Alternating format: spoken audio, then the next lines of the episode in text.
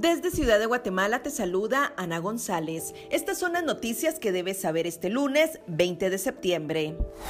Ingresaron en Guatemala 700.000 dosis de vacunas Sputnik para completar la segunda dosis. Este fin de semana se conoció que el expresidente del Congreso de la República, Gudy Rivera, salió de prisión ya que un juez le otorgó libertad anticipada.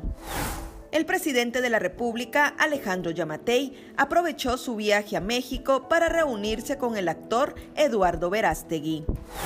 En noticias internacionales, Costa Rica abrió la vacunación contra el COVID-19 a migrantes irregulares.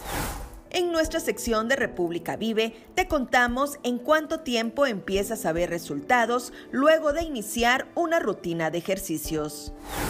Eso es todo por hoy. Para mayor información ingresa a república.gt y mantente informado sobre las noticias del día. También nos puedes seguir en redes sociales como República GT.